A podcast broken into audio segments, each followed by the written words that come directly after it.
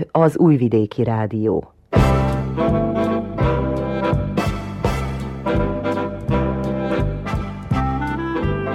Mozaik.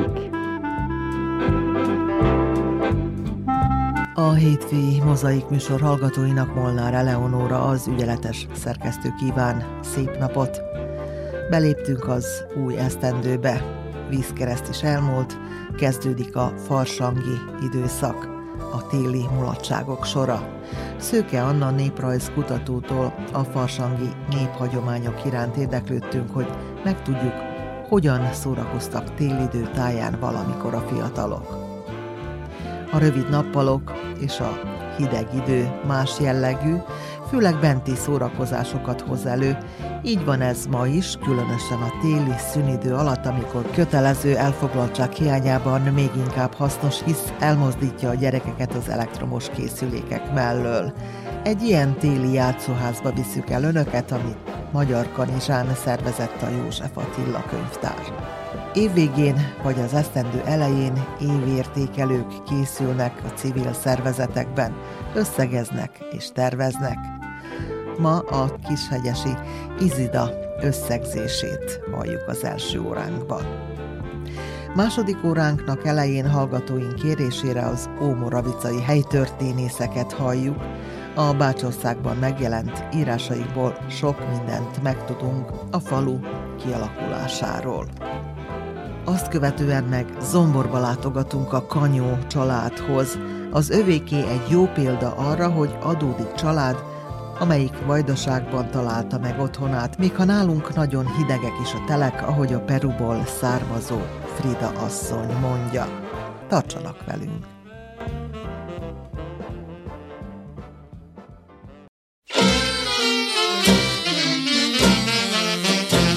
Íme én vagyok a foci, kinek kedvence a csont, de ha nincs ott, akkor megrágom a palasz lexikon.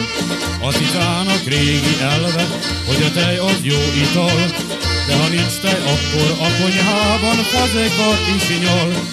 Cini-cini cincog az egér, cini-cini vígan él, nincs otthon a cicus, senkitől sem fél. Cini-cini cincog az egér, cini-cini vígan él, nincs otthon a cicus, senkitől sem fél. Ha meg is jön cica kutya, az se sokat ér, mert a kisegér az minden jogba belefér. Cini-cini cincog az egér, cini-cini vígan él, nincs otthon a cicus, senkitől sem fél.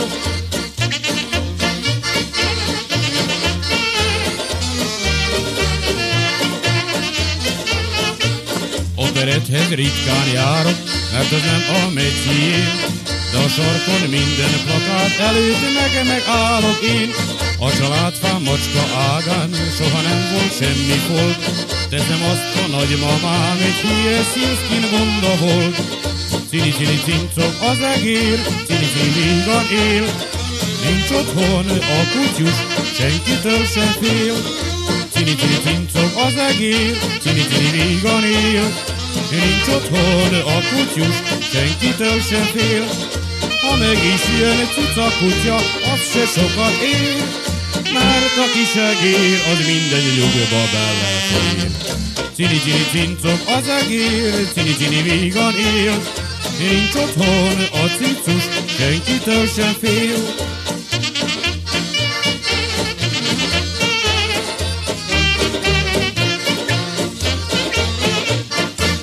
Vízkereszt múltával belépünk a farsangi időszakba, ami nélkül igencsak szomorkásak lettek volna régen a rövid téli nappalok és a hosszú éjszakák. A hagyományokban gazdag időszak szokásairól Szőke Anna néprajz kutatót kérdezte Brezovszki Andrea. Szőke Anna kishegyesi néprajzkutató Kishegyes település farsangi szokásait összegzi a következő percekben. A farsang az egy időszakot jelöl. Tévedés, mikor a karneválokat kiegyenlítik a farsanggal. A farsang az egy hosszú periódus, tehát vízkeresztől, vagy mondjuk újévtől, hamvazó szerdáig. A karnevál mindig egy napra vonatkozott. Tehát ez a farsangi időszak Ez egy csodálatos időszak volt, a bálozásról szólt, a vidámságról, különösen a fiatalság körében. A nagylányok ugye varatták az új ruhákat, ha nem újat, akkor átalakították. Emlékszem, ahogy az idősek mesélték, hogy mennyire készültek erre. És nem mellékes, hogy ilyenkor igen komoly párkapcsolatok is kialakultak a sok bálozás közben. Fölvetődik a kérdés, hogy én most Kishegyesről beszélek, hogy volt-e jelmezes fölvonulás. Nem volt a múltban jelmezes fölvonulás, ezt már mi vezettük be, személy szerint én a kilencvenes években, és kiszebább égetés sem volt Kishegyesen, ellentétben volt nagybőgő temetés, volt tuskóhúzás, ez már mind a farsam farkára tartozott. De visszatérjek arra, hogy mi is az a farsangi időszak, tehát a farsangi időszak nem szorítkozott csak a farsang végére, arra három-négy napra, hanem ebben a periódusban, amit említettem, vidámak voltak, csutrikat szerveztek, ezek házi mulatságok voltak, itt úgy nevezték. Összedobták a pénzt a fiatalok borra, nem volt még a sör akkor divatban. Érdekes mód abban az időben, itt most a, visszamegyek ugye az ötvenes évekig, mindenki, szinte mindenki tudott valamilyen hangszeren játszani. A legegyszerűbb volt a citera, és citeráztak, és zsíros kenyér, olyan sokat emlegették, hogy milyen finom volt, boroztak zsíros kenyér, és táncoltak, mulattak az emberek. Ugye említem a maszkabál, vagyis a jelmezbálok. Maszkabált rendeztek, de főleg a jobbmódúak, az iparosok körében is, hogy mondták a, a nagygazdák. Na most ez a maszk viselet mit jelentett? Ezt papírból készítették, hát a jobbmódúak vidéken megvásárolták, és akkor elfedték valamennyire az arcukat, jobban lehetett kifejezni, hogy ki tetszik, és arra jobban nézek, többet nézek. A fiúk vittek virágot is, itt ilyenkor egy szál, ami nyílt, ilyenkor játszintott hóvirágot a kedvesnek. A farsang farka, itt kulminál a farsang, ugye? Mikor kezdődik? Hát a nagyböjt kezdete előtt van, negyven nappal húsvét előtt. Szoktuk mondani, hogy beesik a farsang, vagy kiesik a farsang. Farsang farka, készültek rá. Tuskóhúzás, a legények, ilyen nagyobb tuskóba szögeket ütöttek, vertek, arra láncot erősítettek, és húzták, és hát most így mondom, a vénlányok háza előtt megálltak. Abban az időben a vénlány, már a huszonkettő-három éves lány, az már vénlánynak számított, ugye nem ment férjhez, és akkor a háza előtt kiénekelték meg, kicsúfolták. De ez vonatkozott a az öreg legényekre is, vagy aglegény, az egy kicsit kitolódott, az úgy harminc év körül volt, aki addig nem nősült, azt. És hát ez egy nagy, zenészek mentek velük, végigmentek az utcán, általában be is jelentették a, hát így a férjhez nem ment lányoknál, hogy meg fogunk állni, aki nagyon tiltakozott, ott nem, nem gúnyolódtak. És hát akkor bevitték a tuskót a kocsma közepére, Kishegyesen az úgynevezett bábi kocsma volt a központ, és a kocsma körül mulattak a legények nagyon. Aztán a másik volt a bőgőtemetés, nálunk nagy szokása volt neki, több zenekar is létezett Kishegyesen, és akkor egy zenésznek a nagybőgéjét leterítették a kocsma közepén egy fekete, vagy fekete, vagy fehér lepedővel, és akkor itt ment a, a búcsúztató, ahogy a halottat szokták, Dolores Inferco, neked a bor nem jó, még én is emlékszem, hogy ezt hogy énekelték. Miért búcsúztatták el a nagybőgőt? Nem azért, mert a tél temetése van, nem is foglalkoztak ezzel, vége volt a mulatozásnak. Tehát következett egy olyan időszak, amikor nem énekelünk, nem mulatunk a nagybőjt, tehát el kellett feledni a nagybőgőnek a vidámságot. Csak egy mondat erejéig elmondom, hogy a nagybőjtben is szórakoztak a fiatalok, de szolidan, szerényen, különösen a lányokra volt jellemző a karikázó, tehát utcasarkokon összejöttek, vagy a téren, átfogták egymás karját, kezét, és ott bizony nagyon szép énekeket énekeltek meg, eljátszadoztak. Még a főzéssel kapcsolatban, illetve ezekről a szokásokról, hát a kocsonya az elmaradhatatlan. Farsangban az én édesapám is mindig azt mondta, hogy jön a farsang, főzzük a kocsonyát. Ennek két apropója volt, az egyik, hogy eddigre beértek a téli, a levágott disznófélességek, ugye füstölték, stb. Másik az, hogy kocsonyát napokig lehetett tenni, tehát lehetett menni szórakozni, bálozni, ha hazaértek, volt mit tenni. A másik a farsangi fánk. Ez az ezernyolcszázas évektől van hagyománya. Hát nagyon előbbről itt nálunk nem is lehet, hiszen ezerhétszázhatvankilenc az újratelepítés. Vannak adataink az ezernyolcszázas évek elejéről, de az egész magyar nyelvterületen a tizennyolcadik századba terjed el a fánknak a hagyománya. Megoszlik a vélemény, hogy honnan ered. Franciáktól is eredhet, az olaszoktól is eredhet, Ausztriából is eredhet. Nem firtatjuk, fontos, hogy szép szokás, bőzsírba kell sütni, és ha bőzsírba sütik és odafigyelünk, akkor szallagos fánk lesz belőle, tehát megmarad körül a fehér csíkja neki, amikor megfordítjuk. Itt volt egy hagyomány régen, hogyha egy legény vagy egy lány, hát főleg a legény vett egy fánkot, mert árulták, elfelejtem mondani, a Szilágyi Gergő kocsmájába lehetett fánkot venni, és akkor, ha egy legény vett egy fánkot, és odavitte egy lányhoz, hogy felezzük meg, és ha ketten törték szét a fánkot, az azt jelentette, hogy majd össze fognak tartozni. Hát hozzuk vissza ezt a sok szép élményt, előttünk van még a jövő, és kérem a fiatalokat, hogy szórakozzanak vidáman. A hagyományokban gazdag farsangi időszak szokásairól Szőke Anna néprajz kutatót kérdezte Brezovszki Andrea.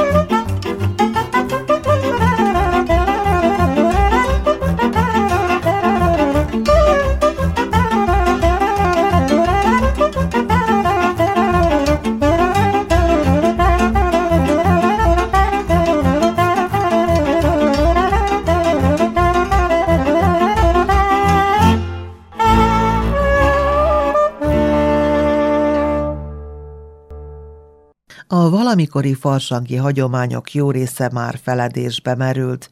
Mostanság más játékok vannak divatban, ami korosztályok szerint eltérő, de igencsak szórakoztató tud lenni. Egy ilyen példa következik. A téli szünidő utolsó hetében ismét játszóházat szervezett a Magyar Kanizsai József Attila könyvtár a kisiskolások részére. Több évtizedes hagyományra visszatekintő rendezvény, idei témája a Föld volt. Csúbrilló Zoltán riportja következik. E tematika köré szerveződnek a kézműves, személyiségfejlesztő, bábelőadást előkészítő és filmes programok. Mintegy nyolcvan diák vesz részt az öt napig tartó foglalkozásokon, mondta Vörös Anna szervező. Ebben az esetben is például a földről beszélünk úgy, hogy környezetvédelem, vagy beszélünk úgy, hogy lenyomatok például sógyúrmába, milyen csigalenyomatokat hagyunk, mit hagyunk maguk után, milyen egy élhető környezet, ilyen foglalkozások is lesznek. Akkor volt ilyen, hogy homokfestés, tehát használjuk a, a földnek az anyagait. Tehát nagyon laza szálakkal kapcsolódunk mindig ezekhez a témakörökhöz.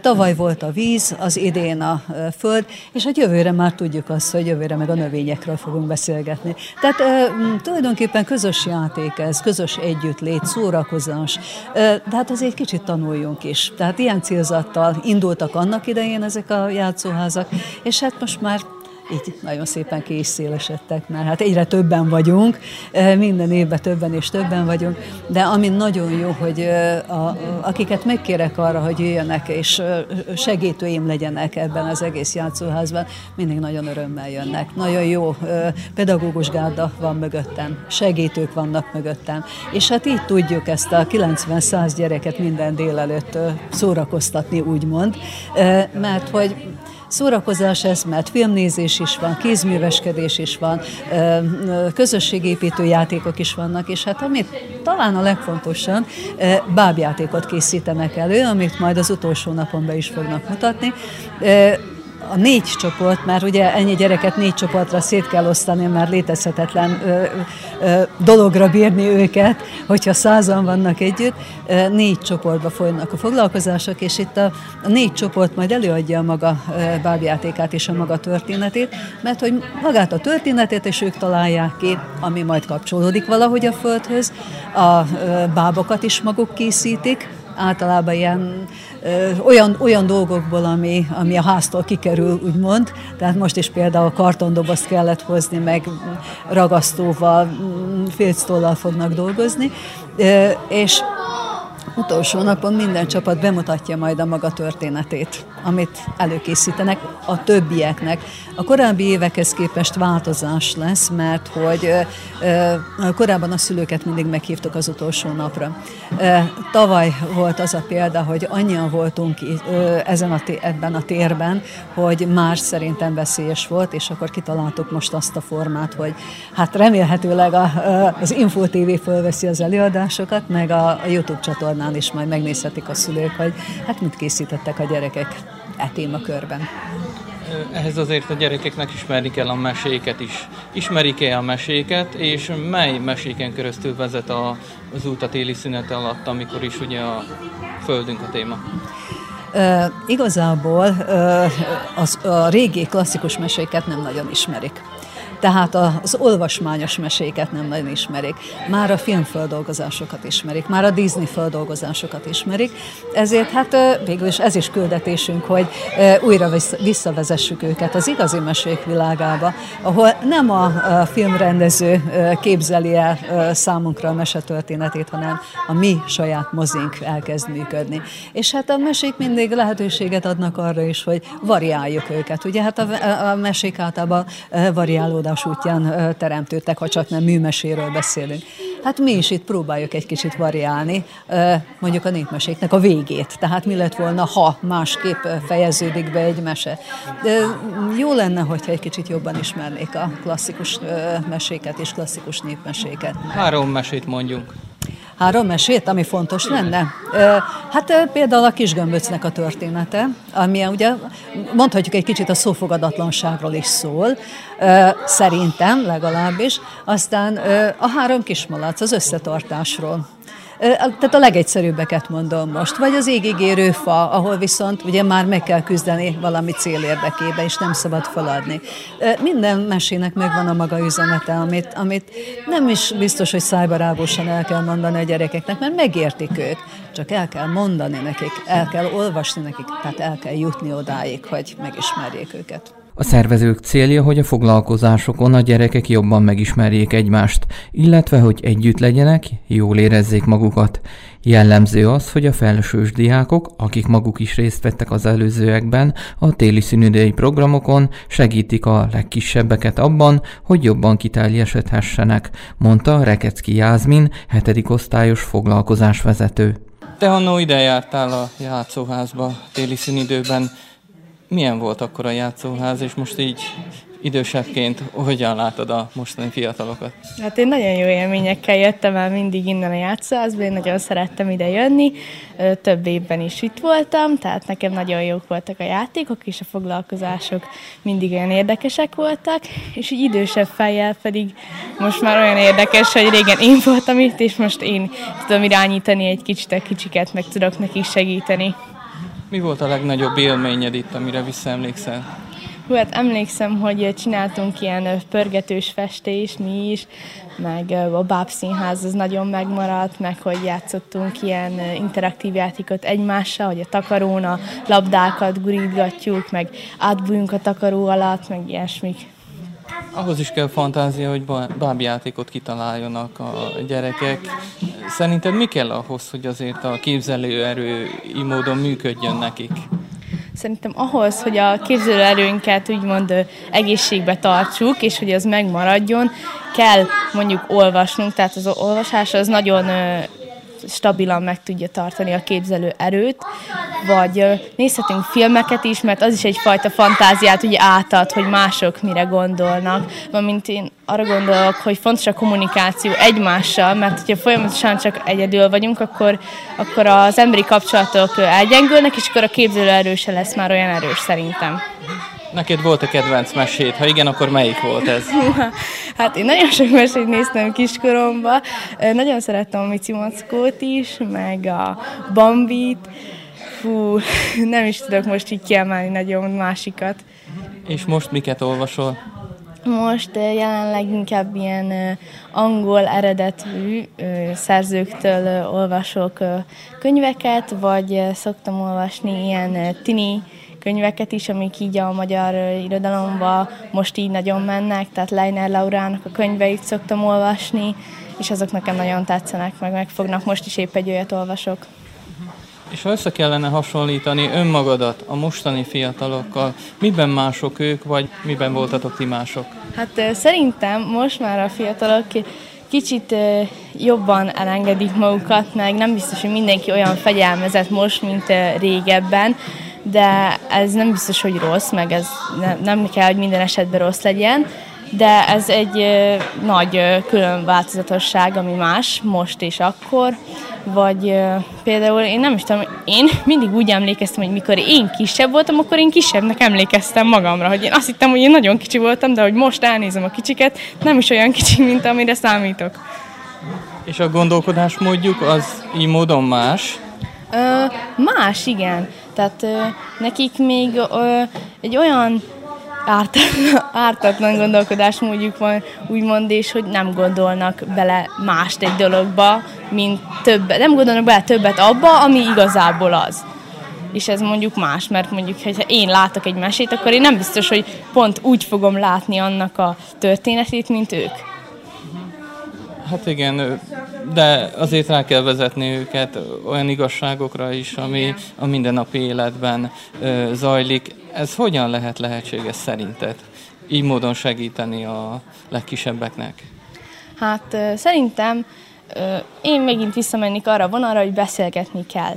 Tehát az fontos, hogy mondjuk, ha nézzünk egy mesét velük, vagy egy filmet, akkor megbeszéljük aztán, hogy ők mit gondoltak róla, meg hogy élték meg, hogy ezt ők megnézték, és mit láttak benne.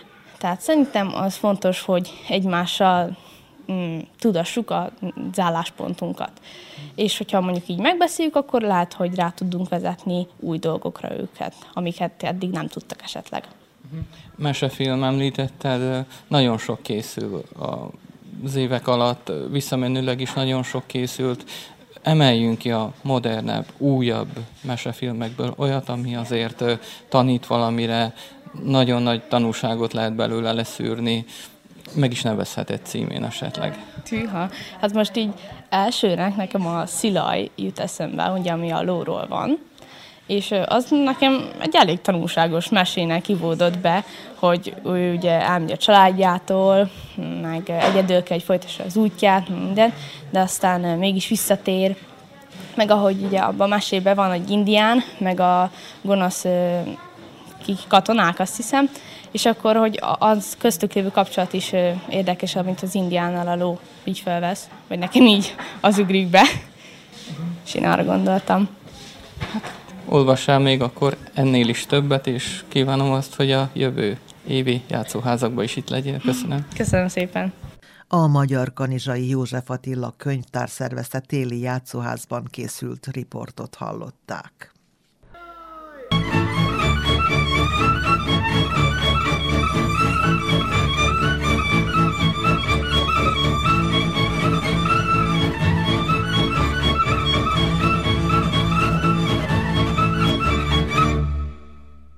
A Bács-Feketehegyi Izida Anya és Gyermekvédelmi Egyesület a Kishegyesi községben fogyatékkal élő embereket gyűjti össze, napközi ellátást biztosítva számukra.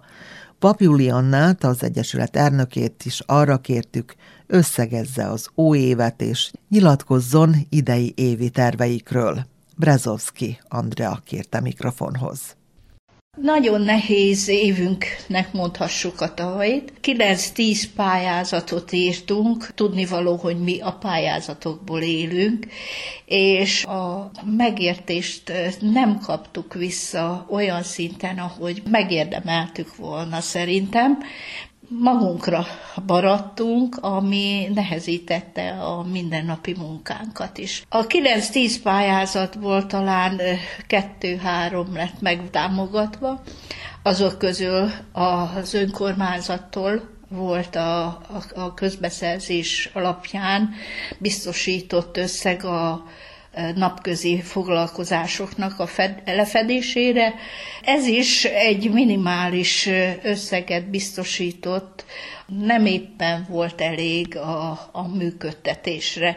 Tehát ezért szoktuk mindig másik pályázatokkal kibővíteni, hozzáírni egy kis foglalkozást, aktivitást, és ez, ez akkor bírja színesebbé tenni a mindennapjainkat. A pályázatok közül a szociális kérdésekkel foglalkozó minisztérium három aktivitást biztosított. Igyekszünk olyan aktivitásokat találni, ami maga után tárgyi jellegű dolgokat hagy.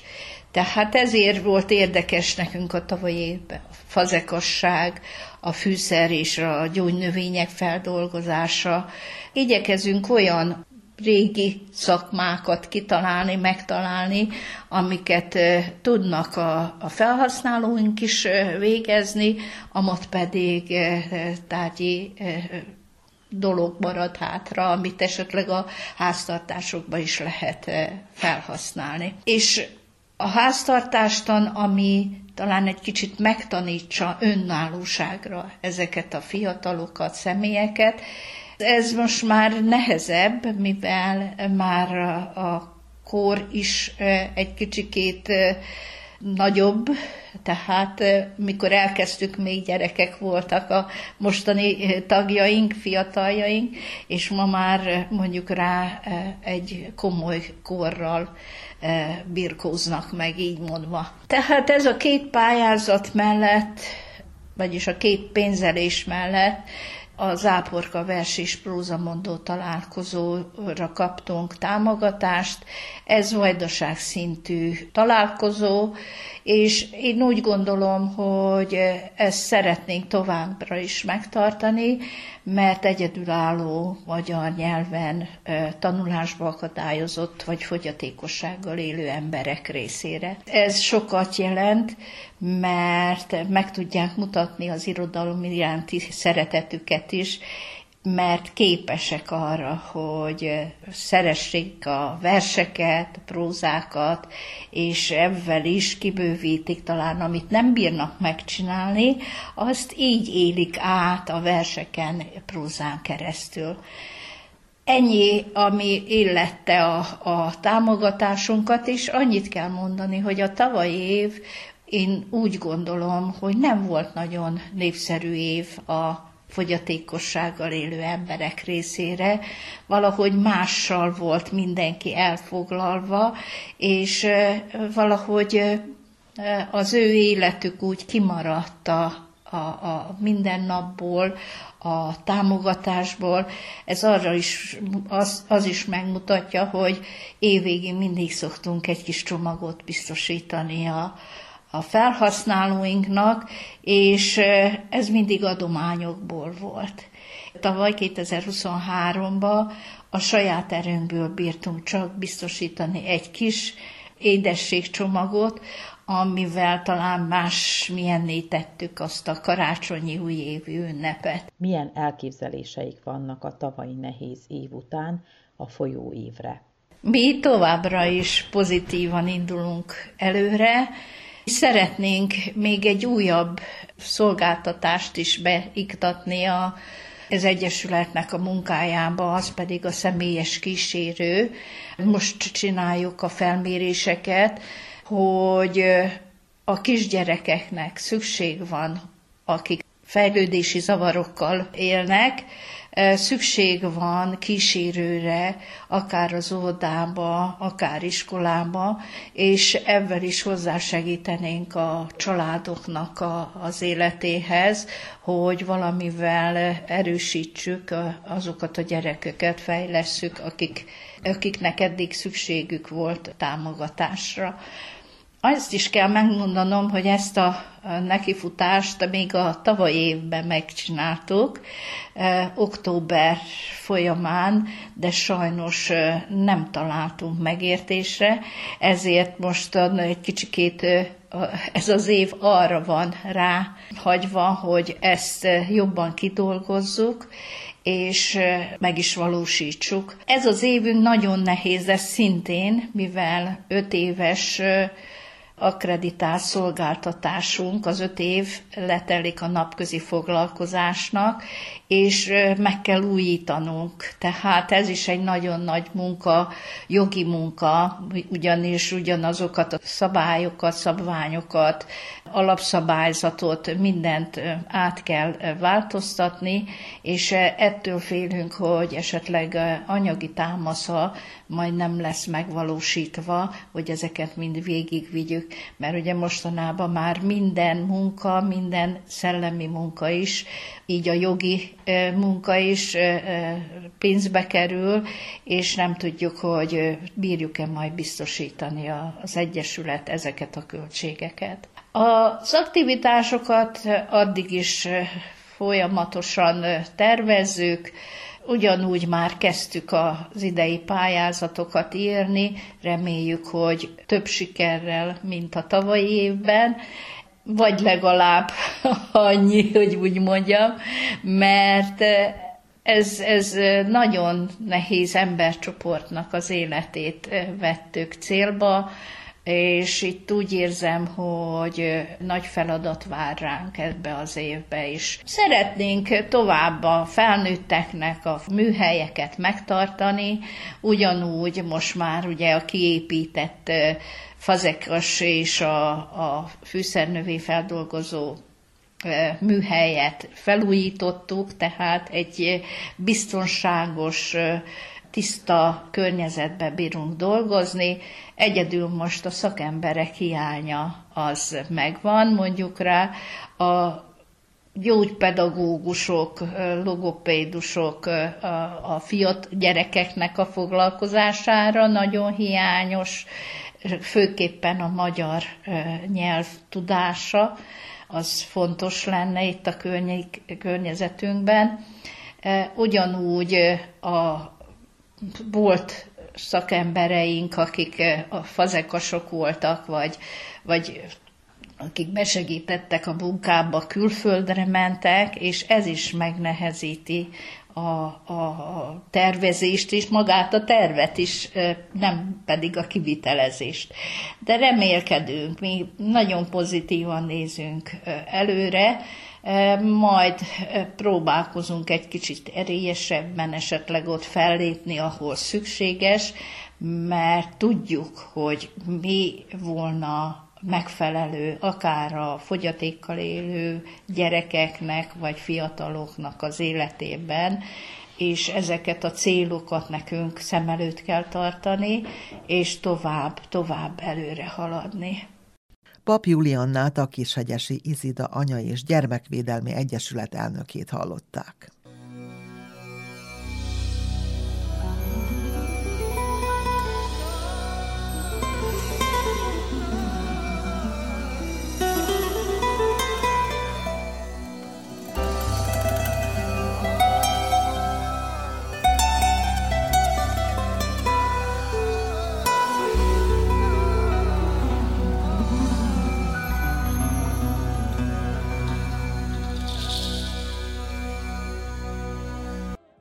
A helytörténészek közül Papp Lászlót hallgatjuk először, aki a jutartásról, a hungarikumik írásának tartalmáról szól, melyben a helyi birkatenyésztés kialakulásáról is ír, és elárulja azt is, hogy a moravicai birkapaprikásba bizony savanyú káposzta is kerül.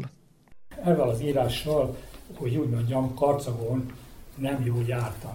Ez egy félkérésre készült ez az írás, és hát be kellett volna mutatni Bácskos útfalva lyuk tenyésztetét a kezdetéktől, tehát a betelepüléstől, ezerhétszáznyolcvanhattól a mai napig, vagyis hát tíz évvel ezelőtti napig, hiszen ha nem tudom, hogy mennyire tudják, hogy jelenlők, de azt tudni kell, hogy a lyuktartás és a birka paprikás fővárosa Magyarországon vagy a világon az Karcag. Na most mi Karcagról származunk, és a karcagiak egy, ugye minden évben tartanak ilyen nagy birkafőző versenyt, birkapaprikás versenyt, és egy alkalommal még szerveztek egy ilyen beszámolót a, a, a testvértelepülésektől, és ők, mivel hogy mink az ő leszármazottaik vagyunk, úgy gondolták, hogy a nagyon közel állt a mi nálunk levő lyuktenyésztés és a birkapaprikás főzése az övékéhez, akkor még nem tudták, hogy ez nem így van.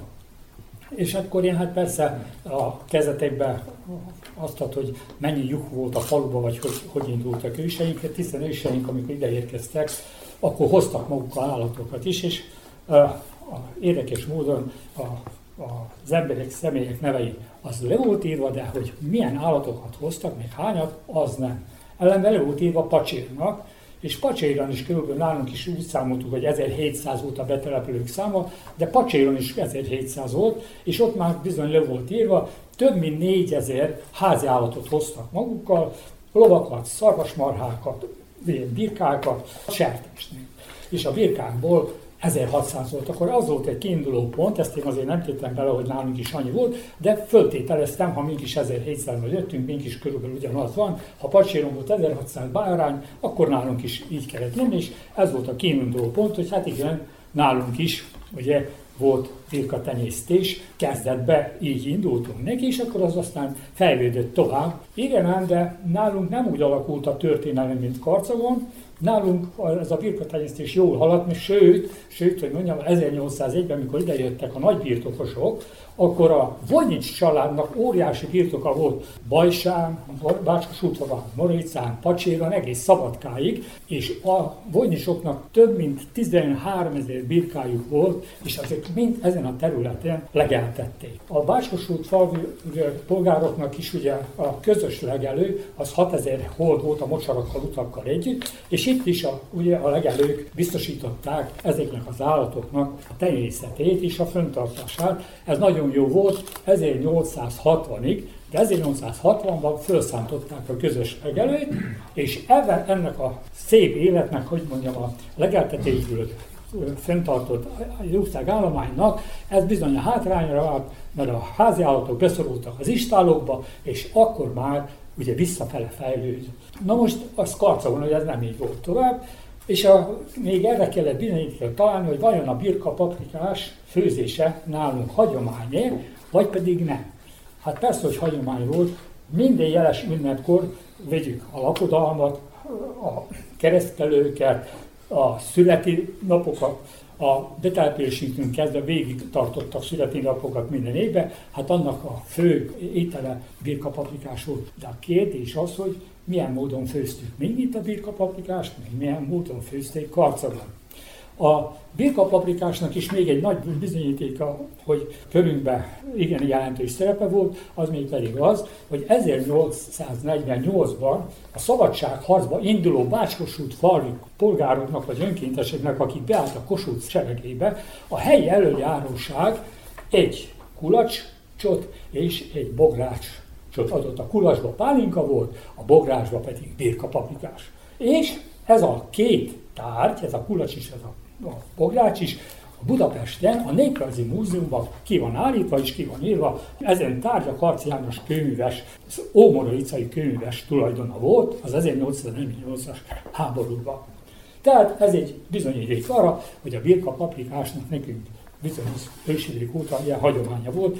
ezerkilencszázharmincig Körülbelül ez ment, és ezerkilencszázharminctól ezt a birka paprikást átvette a marhahús szerepe, és visszaszorult bizonyos étterembe, és a mai napig is mi úgy fűzzük a birka paprikást, hogy teszünk hozzá káposztát. Na most én ezt a beszámolómat ugyanígy, ahogy most maguknak elmondom, hosszasan le van írva, én ezt a karcagon, azon a beszámolón fölolvastam, és akkor megült ki az, hogy én nagyot vejtettem. Mert a karcagépp a birkapaprikás az nem ilyen. És ők meg elvárták, hogy egy testvértelepülésben olyan legyen, mint az övéké. És hát bizony olyan furcsán néztek rám, főleg, amikor voltam olyan káposzta, káposzta, hát hogy létezik a káposzta, mi az a káposzta a birkapaprikásban?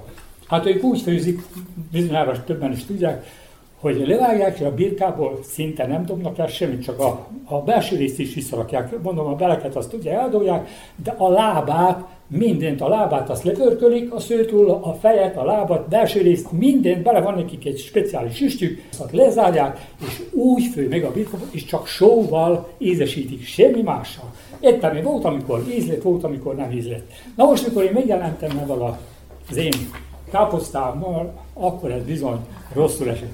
Ezért úgy gondoltam, hogy elteszem félre ezt az írásomat, én ezt meg se jelentettem soha többet, hogy ne terüljön ezt ki annyira még, hogy ne kompromittáljam magunkat a karcagők előtt, mert olyan furcsán néztek rám, hogy ha beleteszünk a káposztát, abban totál mindent elrontottunk. Hát ez az írásomnak a rövid tartalma. Amit szeretnék hozzáfűzni, ha megengedik, a múltartástól a humorikumorig cikkhez, hogy én nagyon szerettem a birkapörköltet, és én személy szerint káposztához szerettem, és engem a cikk meggyőzött arról, hogy Bácskos-Kultfán finom pörköltet főzhetnek, mégpedig mindjárt felolvasom, hogy miért. Engedjenek meg néhány mondatot a cikkből.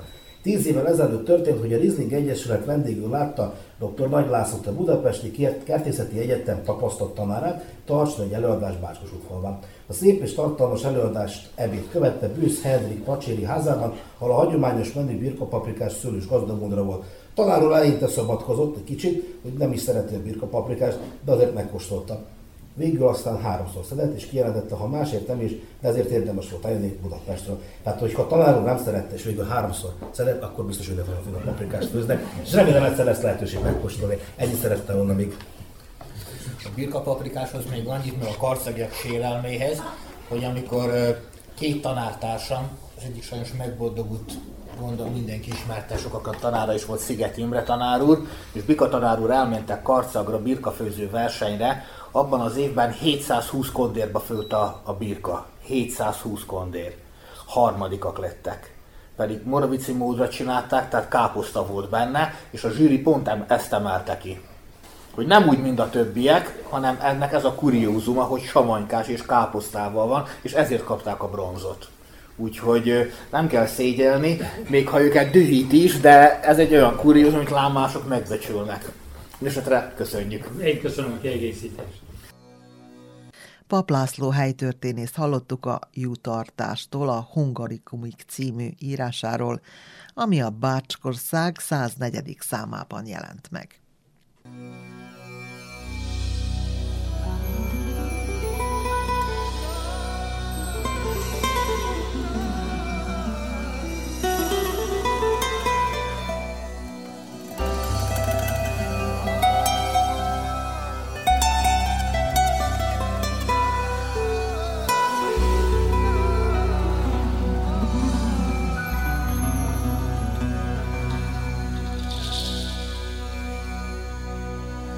Papp László helytörténésszel visszatérünk a település alapításának idejére, ezerhétszáznyolcvanötbe. A téma pedig az egészségügyi ellátás kialakulása a falu területén. A következő egészségügyi ellátás. ezerhétszáznyolcvanhatban jöttek az őseink, útközben jegyzőt hoztak magukkal, papot hoztak magukkal, de orvos nem hoztak magukkal. Sem állatorvos, sem emberorvos. Hát akkor mégis hova kihoz fordulhatott a moravicai ember, ha nem volt orvos, és nem volt orvos. Az első orvos említése ezernyolcszázhatban van. húsz év múlva derül arra fény, hogy van orvos a faluban. Az is egy öreg beteg, és majdnem úgy volt, hogy az orvos talán nagyobb beteg, mint a lakosság, de betegségek voltak, meg születés is volt. Majd mindjárt mondom, hogy az egészségügy úgy alakult, hogy ezerhétszáznyolcvanötben, tehát mink ezerhétszáznyolcvanhattól kezdjük a falu alapítást, de már egy csoport, egy nagyobb csoport, azt hiszem hetven család már ezerhétszáznyolcvanötben is itt volt, és azok közül kilenc gyerek született ezerhétszáznyolcvanötben, ezerhétszáznyolcvanhatban tizenegy, ezerhétszáznyolcvanhétben nyolcvankettő, ezerhétszázkilencvenben százhúsz, ezerhétszáznyolcvanötben az első elhunyt, tehát nyolcvanötben már volt egy haláleset is, egy tizenhat éves lány halt meg, nyolcvanhatban már öten. Tehát a szülés, az elhalálozás meg volt, de orvos nem volt. És ez, hogy kihoz fordulhatott? Hát azokhoz az idősebb személyekhez, akiknek már volt tapasztalatja a gyógyításban. Az derült így ki, amikor ezteket kerestem az orvosokat, hogy a nők, a nők azok értettek a, az emberek gyógyításához, míg a férfiak az állatok gyógyításához. Mikor az előbb a birka tenyésztésről beszéltem minden, akkor lehet, hogy nem elegettem, tehát itt rengeteg csikósgulyás pásztor volt, akik meg tudták gyógyítani a az állatokat. Tehát a lovaknak is volt gyógyítója, és ezek a férfiak munkája volt, erre nem tértem ki, de a, a, az egészségügyi ellátásunkban ez benne van. Az életünk felett ezt így, a természet törvényei uralkodtak. Annyi született, amennyit a természet rendje szerint született, és annyian is haltak meg, ahányat a természet adta betegség okán a halál elragadott. A betegségek milyenek voltak? Volt száraz betegségek, most úgy mondom, hogy abban a korban hogy nevezték. Ez volt a tüdővész, vízi betegség, a szívelégtelenség, nehéz nyavaja, az görcsök, dagadás, az a szívbetegség szintén, sínlődés, ez tüdővész volt, torokragadás, ez a sárlák, patics, ez a himlő, hérvadás vagy hektika, tüdőbetegség. ezernyolcszázhatban, ugye említettem, hogy már akkor említi az első orvost, ez Somogy József volt, nem úgy jutottam hozzá, hogy ő neki valahogy orvosi bizonylatot fölmutatva, vagy valahol följegyezve, hanem egy nemessége elismeréséről, tehát egy olyan levelet találtam az újvidéki levéltárban, hogy ez a Somogyi József kéri nemességének elismerését is. A nemessége elismerésében leírja ő, hogy Ómoravica lakos, és hogy seborvos, és hogy előtte, mire itt Moravicára került, a katonaságnál dolgozott, mint orvos, mondjuk rá, hogy tapasztalata volt a gyógyításban, és őt ezen köröztül találtam meg, hogy ő ezernyolcszázhatban orvosként itt dolgozott, vagy itt élt velünk Ómaricán. ezernyolcszáztizenegyben nagy járvány van a faluban, fekete himlő van, és a Zomborban székelő forrás elrendelő a védőoltást. Hát a védőoltás nem hozta meg a várt eredményt, mert öt hónap alatt a faluba nyolcvankilenc hat-hét éves gyerek hal meg ennek a himlőnek a következményeként. A járványbetegségek nagyon sűrűn fölütötték a fejüket, és a betegség ellen úgy küzdöttek, hogy megelőzni akarták mindig, hogy ne terjedjen el a járvány, ezért különféle egészségügyi intézkedéseket fogalmasítják. Például apróságnak számít, de betiltják az utcán való dohányzást. Akit az utcán megfogtak, hogy dohányozik, az tizenkét botütésre ítéltek. A nemesek nem kaptak botütést, azoknak pénzbeli büntetés járt, tehát ilyen különbség volt, tehát a, a, a, a pornék az megbotozták, a gazdagabbak azok meg kifizették. Akkor pörnyét, ganét, szemetet nem szabadott volt kiordani az utcára. Az utcán levő szemetet pedig ki kellett hordani a földekre. Ez rendeletben volt adva. Így próbáltak ők a járványok ellen küzdeni, hát több-kevésbé sikerrel, hiszen akkor is az elhalálozás nagyon sok volt, tehát igazából nem volt a jelentős eredménye ezeknek. Sőt, hogy még ide tézem, megelőzés közben a veszettség megelőzése céljából a kutyák számának a csökkentését látták elő. Állatorvos még mindig nincs, tehát ezernyolcszázhatban emberorvos már van, de állatorvos még nincs. ezernyolcszáztizenkilenc tizennyolcban egy új seborvosa van a falunkban, Ókér Ferencnek hívják. Ő az, aki beoltja a gyerekeket himlő ellen, és ő tudósít a Bács-Boldog vármegyének, hogy hány gyereket oltott be himlő ellen, és még azt is, hogy hányat nem. Mert most, ha összehasonlítom a jelen helyzetünkkel, itt is vannak szkeptikusok, akik nem hisznek a, a védőoltásban. Akkor is volt, ezernyolcszáztizenkilencben, akik azt gondolták, hogy a himlőoltás az nem megfelelő, és ők maradnak a természetes gyógyszerek használatánál. Persze a, a nagyon sok elhalálozás, gyerek elhalálozás bizonyíték arra, hogy bizony akiket nem oltottak be, azok, azok általában ugye meghaltak. ezernyolcszázharminc, csak egy ilyen példa, a terecskai járásban csak négy orvos van, azok is mind öregek így írja, Ómoricán Schneider úr, aki gyenge, gyenge a, alkotású, ezernyolcszázharmincegyben, mikor ő volt itt orvos nálunk, a kolera is elérte a mi falunkat, és szeptember elsejétől november végéig itt pusztította járványban, ötvenhatan haltak meg. Most Schneider úr, ez az ezernyolcszázharmincegyben, sérelmezi, sérelmezi, hogy borbélylegényt kell neki tartania. Bizonyára tudják maguk is, hogy a, a borbélylegény az minden faluban igencsak szokott lenni, és ők a borbélylegények azok nem csak nyírtak, meg borotváltak, hanem gyógyítottak is. Fogat húztak, köpölyőztek, másfajta hozzájuk kötődők, azt hiszem, hogy, hogy kéztörést is orvosoltak. És a doktor úr sérelmezi azt, hogy ő neki borbélylegényt tart, ő nem egyezne vele, de a helyi előjáróság ez bizony úgy volt, hogy igenis, hogy szükség van rá, és az orvos mellett volt a borbélylegénynek is munkája. Az első állatorvos az ezernyolcszázhatvanas években került le Ómoravicára, a Rüch gyógyítására, a saját receptje volt, a recept leírása benne van a, az írásomban, tehát ez mondjuk rá az első olyan orvosi receptvény, amit találtam, igaz, hogy nem emberi gyógyítására van a recept leírva, hanem az állatokéra, hogy most valószínűleg sikeresen gyógyítottak vele. Az első gyógyszerész, még visszatérjük, az Dembitz Vilmos volt, de Dembitz Vilmos ő orvos volt, és ezernyolcszázötvenháromban jött ide Ómoravicára. Ő részt vett az, az ezernyolcszáznegyvennyolcas szabadságharcban. Újvidéken született Dembitz Vilmos, Újvidékről került Budapestre, és az ottani egyetem elvégzése után került hozzánk, részt vett a szabadságharcba, és a szabadságharc után feleségével együtt ezernyolcszázötvenháromban jön Ómoravicára, és itt, mint orvos tevékenykedik. Az ő sírját ápolja és gondozza a Monográfia Egyesület ezerkilencszáztizenhéttől. Nekünk ez egy nagyon szép emlék, hogy van a falunkban, vagy nagyon szép történet, hogy van a falunkban egy ezernyolcszáznegyvennyolcas szabadságharcos, akinek a sírját tudjuk ápolni, gondozni, és az ő emlékét fenntartani.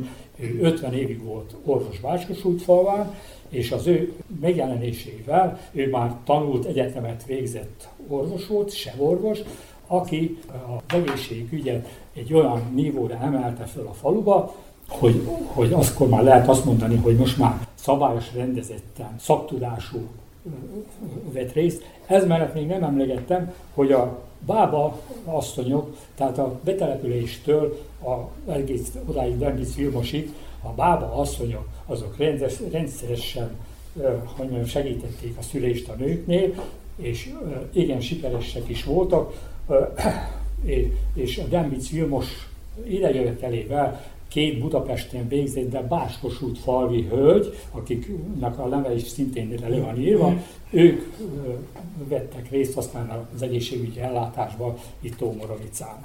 A, és a ezernyolcszázötvenhétben Dembitz Vilmos még gyógyszertárat is, az mellett, hogy orvosok gyógyszertárat is nyit. Ilyet tudnánk mondani, hogy akkori időben ötféle gyógyszertárra lehetett engedélyt kérni. Ez nem tudom, hogy igazából tudom sorolni, csak nem tudom megmondani, hogy mi különböztette meg egyik a másikatól. Volt reáljogú gyógyszertár, személyjogú, fiók gyógyszertár, házi gyógyszertár és kézi gyógyszertár. Hogy ez mit fedeztet, így nem tudom megmondani. ezernyolcszázhatvankettőben Hideg Károly gyógyszerész jött ide, majd Szigeti József, majd Hauser Ádám, és akkor ezernyolcszázhatvankettőben van. Valószínű, hogy nem volt kifizetődő a gyógyszerészet, mert szinte egymásnak adták a kilincsét.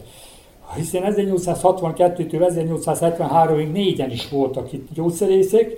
ezernyolcszázhatvanhatban Hochbauer Ignáz gyógyszeréről kerül Moravicára, ez azért akartam így kihangsúlyozni, hiszen ő dédnagyapja Kosztolányi Dezsőnek és Csád Gézának. A múzeumban Van egy Kosztolányi Dezső életrajzának a leírása, és a Kosztolányi Dezső életrajzában van egy ilyen, Kosztolányi Dezsőnek egy ilyen egy gyerekkori élménye, hogy ő gyerekkorában kijött a déd nagyapjához, Bácskosút falvára, hiszen itt volt gyógyszerész, és ő itt nagyon jól érezte magát a falu. A gyógyszerészet igazából akkor vesz nagy lendületet ezerkilencszázhúszban, amikor Modrici Niván, őt már bizonyára mindannyian ismerjük, vagy az legalábbis az idősebbek, megveszi a gyógyszertárat Kis Sándor gyógyszerész örököseitől, és megváltó néven vezeti ezerkilencszázhatvanhétig. Modrici Niván az egy ö, nem csak hogy gyógyszerész volt, hanem nagyon aktív életet, társadalmi életet is folytatott itt a faluba. Ő tagja volt az önkéntes tűzoltó egyesületnek, sőt a, a tűzoltó egyesület vezetője is volt. Ezért a tevékenységéért ő ezerkilencszázhatvanhétben Topoly a községi testülete októberi díjban is részesíti. Hát én röviden ö, ennyit akartam erről az egészségünk első részéről nyomtatni, hiszen úgy gondoltam, hogy ez egy könyvformájában majd tovább fogom folytatni, tehát ezerkilencszázharmincig úgy gondolom, hogy körülbelül nagyjából tudtam magukkal ismertetni röviden, mert ez a leghosszabb részű írás itt, ami benne van, ebből sokkal többet és részletesebbet lehet majd az újságban olvasni. Papp László helytörténésztől a moravicai egészségügyi ellátás kialakulásáról hallottunk. Az erről szóró írása a Bácsország száznegyedik számában jelent meg.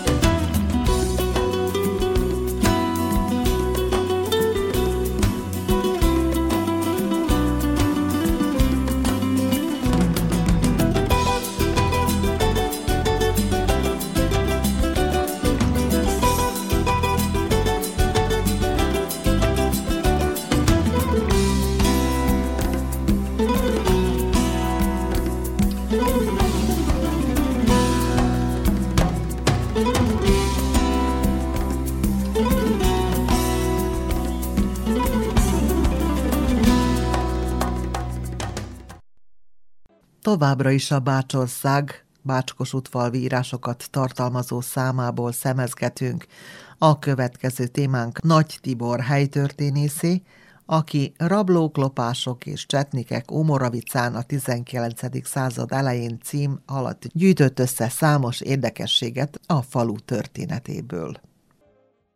Két cikkem jelent meg a, a Bácsországban. A, az egyik rablók, lopások és csetnikek Ómoravicán a tizenkilencedik század elején. Ennek az a története, hogy én eldöntöttem, hogy intenzíven fogom kutatni Topolya, én topolyi származású születésű vagyok, első száz évet, akivel senki sem foglalkozott. És erre a legbiztosabb források azok a helyhatósági jegyzőkönyvek. Csak az a baj, hogy a helyhatósági jegyzőkönyvek, amik Topjára vonatkoznak, ezek megsemmisültek, alig maradt belőlük. Viszont nem tudom, mennyire tudják, Szabadka külvárosa, Alexandrovó, szép jó magyar nevén Sándor, az bizony Topolyához tartozott még a második világháború után is. És mivel Topolyához tartozott, a másik ugye faramúci helyzet, az zognatiza meg Szabadkához, ami meg Topolya szájában van. Szabadkán ennek köszönhetőleg a sándori helyhatósági jegyzőkönyvek ezernyolcszázkettő óta megőriztettek. Úgyhogy én Szabadkán dolgozván, tanárként minden csütörtökön, amikor előfejeztem a tanítást, és akkor kevesebb órá volt, akkor én mentem a levéltárba, és már három-négy éve, hogy ezeket a helyhatósági jegyzőkönyveket egyenként nyálazom, és ezernyolcszázkettőtől eljutottam ezernyolcszázhuszonkilencig. Tehát minden cikket olvasok, mindent elolvasok, nem csak ami Topolyára vonatkozik, hanem ami Moravicára, Pacsérra, Bajsárra, tehát a mi vidékünkre, és mindent jegyzetelek. És ami szembeötlő volt, ezek a helyhatósági jegyzőkönyveknek hát sok mindenről szólnak, de az egyik dolog, ami általában probléma, ez a lopás és a rablás. Irgalmatlanul sokat loptak a vidék emberei. És állatokat. Ezen nem kell meglepődni, ugyanis hát a, a kiegyezés után lesz az, hogy majd feltörik a határt, a topé vagy például a moravici határt is, és a legelőket majd teljesen átalakítják szántóföldeké. Addig nagyon sok volt a legelő, ugye ez előbb azt is említette, hogy Karcagról jött moravici elejük állatokat hoztak, állattartásban voltak, és hát az állatokat lopni sokkal könnyebb, mint a terményt lopni, meg előszeretettel lopták, mert könnyebb is, meg értékesebb is. És különböző rendeletek voltak ezernyolcszázkettőtől többé-kevésbé ezernyolcszázhuszonötig, huszonhatig, hogy hogy lehetne ezt megakadályozni, sehogy se tudták megakadályozni. Ezért nem kell meglepődni, azt kell tudni ugye, hogy Magyarország hatvannégy vármegyéje közül Bács-Bodrog vármegye volt területét tekintve a második legnagyobb. Ez gyakorlatilag a mai egész Bácska volna, plusz Magyarországról még Baja, meg komplettan valamikor Jánoshalmi járás. Na most ezernégyszázhúszezer ember élt akkor, tehát az ezerhétszázas évek végén, az ezernyolcszázas évek elején, és mindössze huszonegy ember volt megbízva a rendfenntartással. négy megyei biztos, meg tizenhét katona. Na most tessék elképzelni, ez a huszonegy ember, ha éjjel-nappal kint volt a terepen, akkor se tudta a dolgokat megoldani. És ekkor történt az, hogy Rudics Dániel főszolgabírónak tizenkét birkáját megzenésítették Moravicán. A tizenkettőből, mire megtalálták, addigra maradt azt hiszem, hogy hat vagy nyolc, a többit már megették. És ekkor Rudics azt mondta, hogy ennek most már véget kell vetni, ugye most már az ő jószágát kezdték dézsbálni. Ennek véget kell vetni, és alszolgabírónak Mészáros Antalt nevezte ki. Majd így mondom, hogy Pacséri Mészáros Antal. Annak a pacséri Mészáros Lázárnak volt a jóval-jóval idősebb bátyja, aki majd az ezernyolcszáznegyvennyolcas szabadságharcban Magyarország első hadügyminisztere lesz. Tehát a hadügyminiszterünk bátyjáról van szó, egy kutyakemény ember volt egyébként. Azt is jegyezték föl róla, hogy nagyon kemény, nagyon céltudatos, nagyon következetes, és se Isten, se hazát nem ismert. Tehát ha valamit el akart érni, akkor azt, azt megcsinálta. Ezt a bemutatkozó levelé valamit kiküldött a bíróknak, így például a moravici bíró is megkapott, abba kilátásba helyezte, hogy mi mindent kell megcsinálni, és azt is kilátásba helyezte, hogy ha bíró urak az első látogatáskor ezeket a dolgokat nem teljesítik, akkor vasra vereti őket, és zomborig ló után kötve viszi. Tehát ezt még egyszer mondom, nem nézsz az, hogy parasztemberről van szó, jobbágyról van szó, a falu bíráját is vasra verett, hogyha ez nem így történik. Na és akkor őt bízták meg, hogy rendezze valahogy a dolgokat, és akkor ő találta ki ezt a dolgot, hogy akkor létre kell hozni a csetnik mozgalmat. Na most, hogyha azt mondom, hogy csetnik mozgalom, akkor itt, ez mindenkinek legalábbis itt ezen a vidéken, elsősorban a magyar emberek között ez egy ilyen negatív felhangja van, meg ugye mi azonnal szerbekre gondolunk, azonnal főleg a második világháború idején az a szerb nemzeti mozgalomra, ami a partizánokkal szembe helyezkedett, meg ugye mi annak idején azt tanultuk, hogy a csetnikek csak rosszak voltak, és nagyon nacionalisták voltak, és kiszolgálták a náci megszállókat, unzóvájter, unzóvájter, viszont azt kell tudni, hogy a csetnik szó az, az nem ezzel a csetnik szóval egyenlő. Ha valaki fellap, fellapozza az első magyar értelmező kézi szótárt, amit a Magyar Tudós Társaság, akarom mondani, a Magyar Tudományos Akadémia elődre adott ki ezernyolcszázharminchatban, az megtalálhatja benne a csetnik szót. És van is magyarázata, ami azt jelenti, hogy vármegyei szolga. Olyan ember, aki a vármegye szolgálatában van, és a vármegyének dolgozik. Azzal a megjegyzés, hogy odaírják, hogy délszláv eredetű a szó. De a magyar már az ezernyolcszázas évek elején ismerte. Mint ahogy oda van írva, hogy harambasa, ugye azt pedig hát tudjuk, hogy a, a, a Balkánon a, a törökök ellen partizán harcot folytató hajdukoknak volt a vezérük. Ebben az ezernyolcszázharmincas értelemben készítőtáról viszont ott áll, hogy a harámbasa az csetnik vezér volna. A csetnikek vezetője. És ez a Mészáros Antal úgy döntött, hogy ő kialakít egy csetnik mozgalmat, csetnikeket toboroz, akik valójában rendfenntartók vannak, vármegyei tiszti szolgák, felfegyverzett vármegyei tiszti szolgák, gyalogosok és lovasok, és cirkálnak majd itt a térségbe, és rendezkednek. Értelemszerűen ő, mint alszolgabíró, a terecskai járással volt megbízva. A terecskai járás pedig Sándorból, Bajmokból, Pacsérból, Moravicából, Topolyából, Kucorából, Kullából, a két verbászból, Kis- és Nagyverbászból, Bajsából, Kishegyesből, a mai Lovcsanászból, akkori nevén Szeghegyből, németesen Zonhákból és Feketicsből áll. Tehát ez egy hatalmas térség, és kijelölte, hogy melyik területen hány csetniknek kell tevékenykednie. Moravicán négy lovas csetniket jelöltek meg, hogy négy lovas csetniknek kell, tehát nem gyalog csetnik, hanem lovas csetniknek kell menni. Kinek fegyverzetéhez buzogány tartozik, kard tartozik. Amikor szolgálatba álltak, kiderült, hogy ez nem elég, ezért kaptak lőfegyvert, de Mészáros Antal megjegyezte, aki egyébként katona volt, részt vett a napóleoni háborúba, tehát nagyon jó fegyverforgató is volt. Azt mondta, hogy ezek a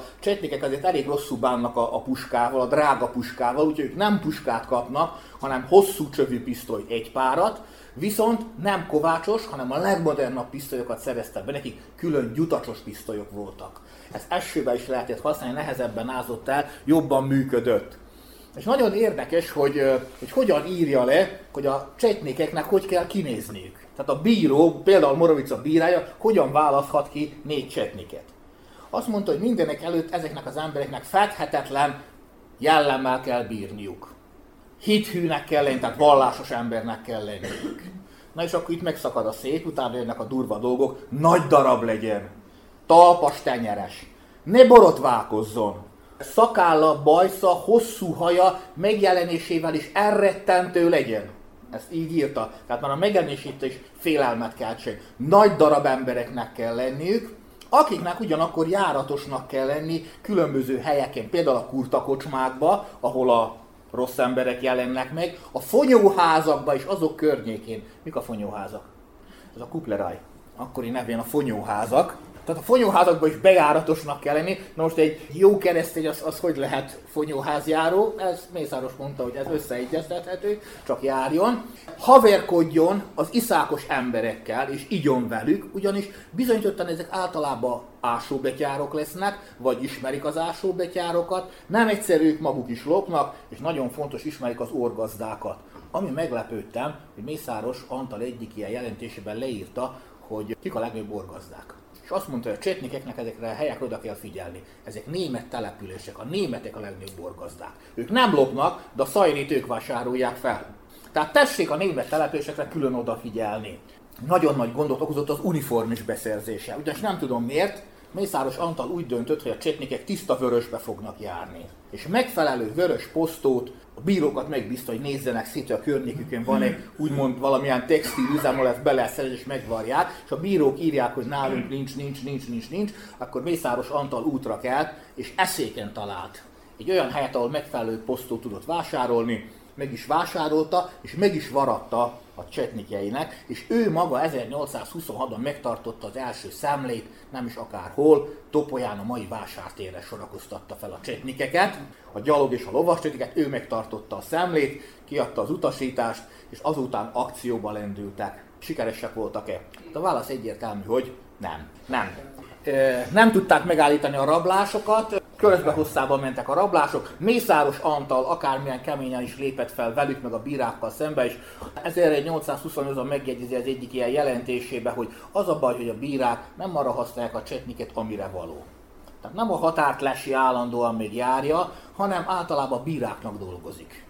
Azoknak a lovát rendezi, azoknak a marháit pesztrálja, azokat bezzeg megvigyázza, ott hiba nincs. Leveleket hordanak, mint a futárok, pedig az nem a csetnik feladata, tehát magyarán nem lettek megfelelőképpen alkalmazva. És bizony ez az ezernyolcszázharmincas évekre is igaz, a vármegyei pandúr és a vármegyei csetnik mozgalom nem tudja megállítani a lopást. Tegyük hozzá, a szabadságharc bukása után meg pláne nem tudja megállítani a lopást, mert aki, meg, akkor meg a, a betyárok reneszánszukat élték. Hát Rózsa Sándor, akkor válik azzal a Rózsa Sándor, akit a mai napig úgy tisztelünk, hogy nem csak a rabló király, a betyár király, hanem az a, az a talpig becsületes magyar ember, aki az osztráktól meg a rendszertől elvesz, és így is kárt okoz neki. Akkor kihívás volt egy betyár támogatni, és hogyha nép támogatja ezt a réteget, akkor ezt a réteget nem lehet kiiktatni. Ezt a problémát majd a kiegyezés után, egész pontosan ezernyolcszázhatvannyolcban az új kormány biztos fogja megoldani, akinek ugye rettegetett neve volt, Rádai Gedeonnak hívták. Ő lesz az, aki megszüntette a csetnik mozgalmat, így Moravicán is, megszünteti a pandúrságot, például Moravicán a szalmásiaknak voltak saját pandúrjaik, ezt is felszámolja, és helyette létrehozza az országos magyar csendbiztos szolgálatot, a rettegetett kakastollasokat. Na majd ők az ezernyolcszázhetvenes években rendbe rakják. Akkor a lopást egyszer mindenkorra tövével vágták el, de nagyon kemény, sokkal durvább módszerekkel. Hát az én írásom, ez gyakorlatilag ezek az előzményeket, az ezernyolcszázhúszas éveket taglalja, hogy hogy próbált egy helybéli, egy, hely, egy környékbélink ezt a problémát megoldani, nem rajta múlott, ezt a problémát véglegesen nem sikerült megoldani. Most hirtelen Endrére néztem, és eszembe jutott egy dolog. Az egyik írásában, ahol fenyegetőzik, és a végül a bírákat ostorozza az alszolgabíró Mészáros Antal, kilátásba helyezte, hogyha ezt meg ezt nem csinálják meg, akkor hegedűbe fejezik. És nagybetűvel írja, hogy hegedű. Hát mindjárt sejtettem a szöveg alapján, hogy ez nem a hangszer, a hegedű, hanem micsoda, és utána néztem, ez volt a kaloda. Bírót kalodába verni nem volt a mi vidékünkön szokás. Mészáros Antal ide bírók kerültek ezért kalodába.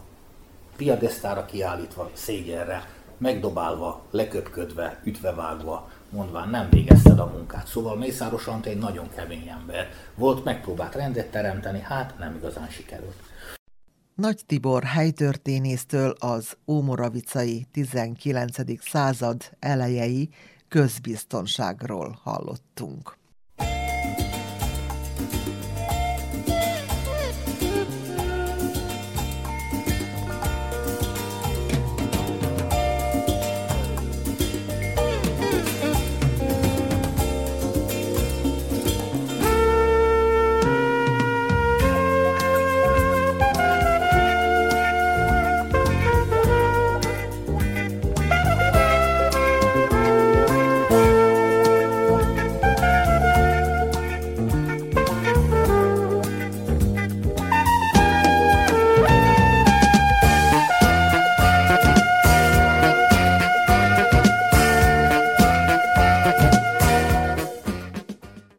Az utóbbi évtizedekben másról sem lehet igen hallani, mint hogy fiataljaink elvándorolnak, külföldön keresik a boldogulásukat. Addig olyan példa is akad, hogy valaki külföldről érkezik hozzánk, bennünket lát csodálatosnak, és nálunk találja meg a boldogságot, az otthonát. Most következő riportunkban a zombori Kanyó családhoz látogattunk el. Orsovai Bibianna riportja. A nemes militicsi Kanyó Lóránt a kétezres években egy óceánjáró luxushajón dolgozott étteremvezető helyettesként. Itt ismerkedett meg jövendő feleségével, a perui származású Frida Viktóriával. Jelenleg Zomborban él családjával, és egy francia cég területi képviselőjeként dolgozik. Óceánjáró hajón dolgoztam öt évet, és harmadik év végén jött a Frida ugyanarra a hajóra, amelyiken én már tapasztalt vérróka voltam, egyből megtetszett, elég sokáig tartott, mire rábeszéltem, hogy menjünk ki egy ebédre, vacsorára, harmadszorra vagy negyedszerre mondott igent, és, és így kezdődött a kapcsolatunk. Együtt voltunk másfél szerződést a hajón, utána én elmentem Peruba, ott voltam pár hónapot, és rábeszéltem, hogy jöjjünk, ott házasodtunk össze. Peruba volt az esküvőnk, lehitelesítettük az összes dokumentumot a magyar nagykövetségen, a szerben úgy szintén, és eljöttünk ide. Minden szentek napján érkeztünk kétezer-hétben. Teljesen más az élet. A családok azok nagyon összetartók, a, a tágabb család is. A szűk család meg a tág család fogalma teljesen más, mint nálunk. Amikor ott voltunk, csak, a, a, csak a, amit ők mondanak, legszűkebb család, ez is ilyen negyven fő. Állandóan együtt vannak, együtt ünnepelnek, együtt szomorkodnak. Ez tetszett. Ami nem tetszett az, hogy nem csak Perúban, hanem Limában tíz millió lakos eszméletlenül zsúfolt. Nagyon zsúfolt. A Fridáéknak a szülei egy ilyen egyirányú sugárúton laktak az első emeleten, állandó jelleggel, rengeteg autó, tömegközlekedés, dudálnak, kiabálnak, hangosak, vagy lezárják az utat, hogyha valami fölvonulás van, nem tudom, minden szentet ünnepelnek, akkor meg több ezer ember ott megy az utcán végig. Más volt. Vannak előnyei, vannak, hát közvetlen az óceán mellett van, úgyhogy gyakorlatilag szép helyen lakik, pár száz méterre az óceántól, de nagyon nagyváros. Én a nagyvárosokat nem szerettem, szóval nem tudom elképzelni magam. Peruban a gazdagok magániskolába járnak, a szegények általános iskolába, a lakosságnak a kevesebb, mint tíz százalékának kezében van az összes anyagi vagyon. Szóval két párhuzamos társadalom él egymás mellett, a gazdagok nagyon gazdagok, a szegények nagyon szegények, és úgymond középosztály nincs. A Fridáik voltak az a középosztály, az apukája orvos volt, ő zeneiskolába járt, zongora, talán nem voltak gazdagok, de az a nem létező középosztálynak a, a képviselői. Nagyon sok nagyon szegény ember van, kevés nagyon gazdag. És a Frida azt szokta mondani, hogy amikor itt nálunk panaszkodnak, hogy milyen szegények az emberek, nem tudják, hogy mi az igazi szegénység. Szóval aki nagyon szegény, ott nagyon-nagyon szegények is vannak, illetve a gazdagok azok meg olyanok, hogy lakó, lakó részek gyakorlatilag portással le vannak zárva sorompóval, oda nem is tud bárki bemenni, úgyhogy nem az épületeknek porták, hanem utcák meg lakótömböknek. Gyakorlatilag teljesen külön, külön társadalom van egymás mellett. Van előnye, van hátránya, olcsóbb, mint itt sok minden, de itt jobb.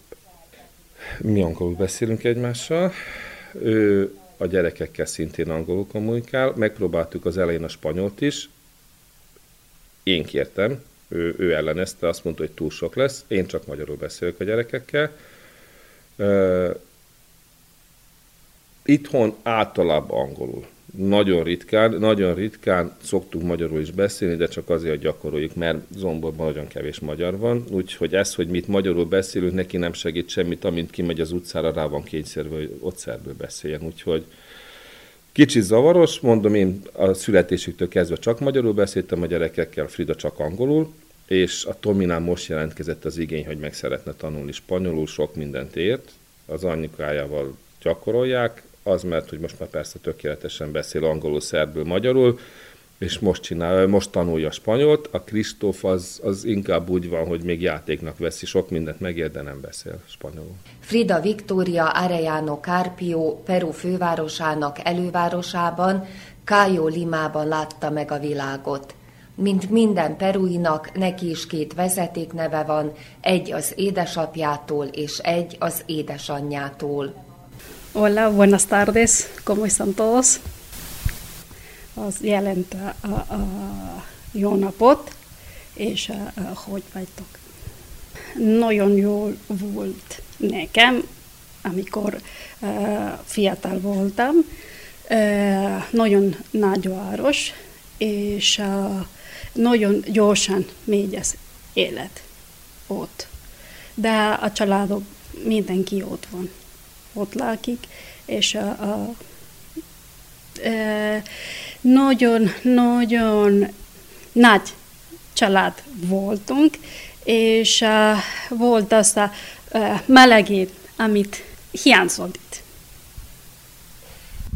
Nehéz volt-e megszokni a vajdaságban? Mi volt az első benyomása, amikor idejött? A hideg. Nagyon hideg volt, mert a november jöttünk, és uh, tíz fok volt, és uh, nekem annyira hideg volt, nem bírtam melegedni. Nem bírtam, és uh, uh, kell időt. Jól lenni. Milyenek itt az emberek? Mi az, ami tetszik, akár a városban, Zomborban, akár az itteni emberekben? Mi az, amin esetleg változtatnunk kéne? Eh, Zombor, nagyon-nagyon szép zöld város, kisváros, és a, a, az, ember, az emberek nagyon-nagyon kedves, nagyon tetszem, hogy, hogy szép, eh, kulturális eh, kisváros. Bírom menni a, a színház, a mozi, és a, a, a családok itt van most.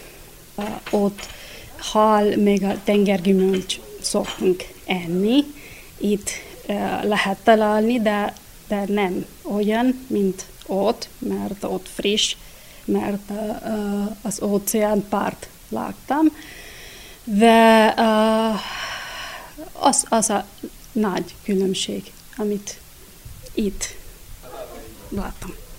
Eszünk, amit szeretünk, mint a lehet nem csak a, a magyar étel, vagy peru étel, internacionális étel szoktunk főzni.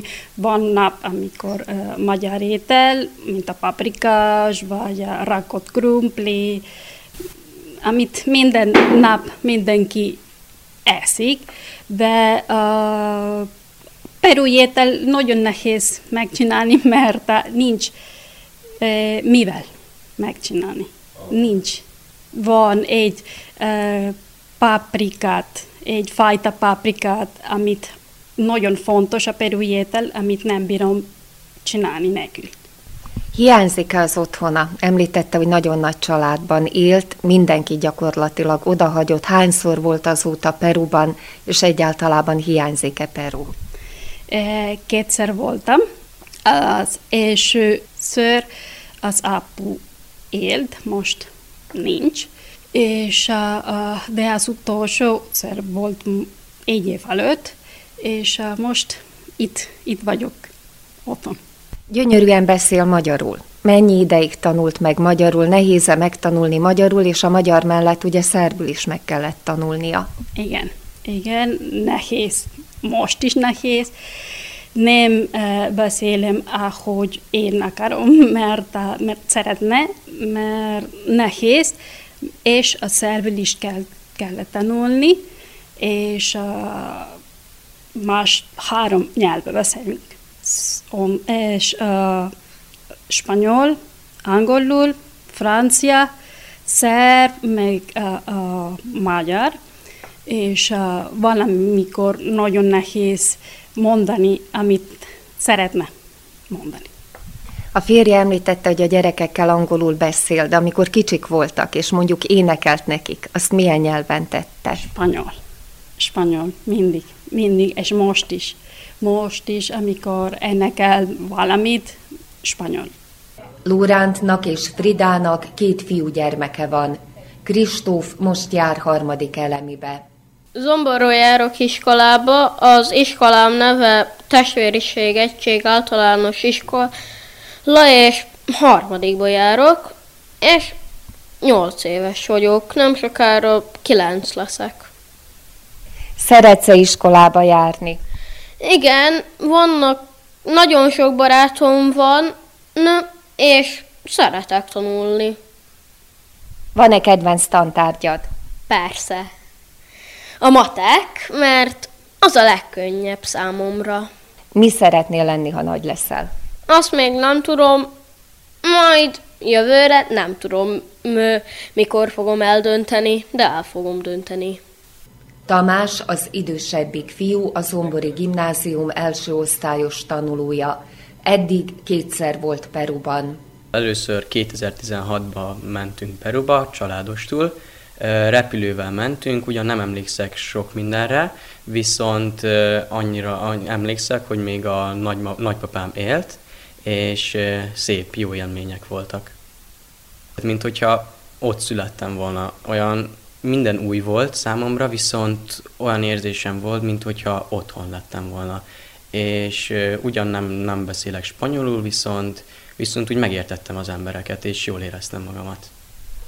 Édesapád és édesanyád is említette, hogy Peruban nagyon nagy családban élnek az emberek. Hogy fogadtak téged be? Ott fél peruiként, fél magyarként. Nagyon kedves család, szerettem ott lenni, és úgy bántak velem, mint hogyha életem első napjától ismertek volna engem.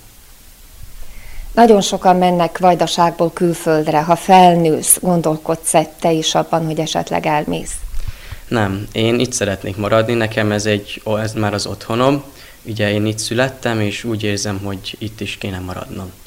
A Kanyó család szerint a világnak nagyon jó helyére született az, aki vajdaságban él, és lehet, hogy jobban meg kéne becsülnünk azt, amink van. Kanyú Lórántot hallják. Na, mi tisztában vagyunk vele, sok mindent láttunk a világból, tisztában vagyunk vele, hogy milyen szép helyen lakunk. És Vajdaságra meg csak annyit szeretnék mondani, hogy a fiaimról repülőben lehet látni, hogy vegyes házasságba származtak, hogy nem tisztán idevalósiak. tizenhat év alatt soha, soha senki az életben egyetlen egy rosszot nem mondott rájuk. Soha nem érzékeltette velük senki azt, hogy ők nem idevalósiak, hogy nem ide tartoznak, hogy mások, vagy ha igen, az csak pozitív szempontból. Úgyhogy jaj, de szép, jaj, de gyönyörű, milyen szemei vannak, van ám egy kislányom, szóval csak-csak-csak jót tudunk mondani, és imádunk itt lakni. Elmennének-e innen? Nem, soha. Soha, sehová. Az öcsém és Skóciában laknak, szóval... Nagyon sok barátom most most beszélgettünk a gimnazista osztálytársammal, hányan elmentek, milyen kevesen maradtunk itt. Én, én nem mennék el. Voltam, másút éltem, másút éltem Magyarországon, voltam világnak sok részén. Én innen nem mennék el soha sehová.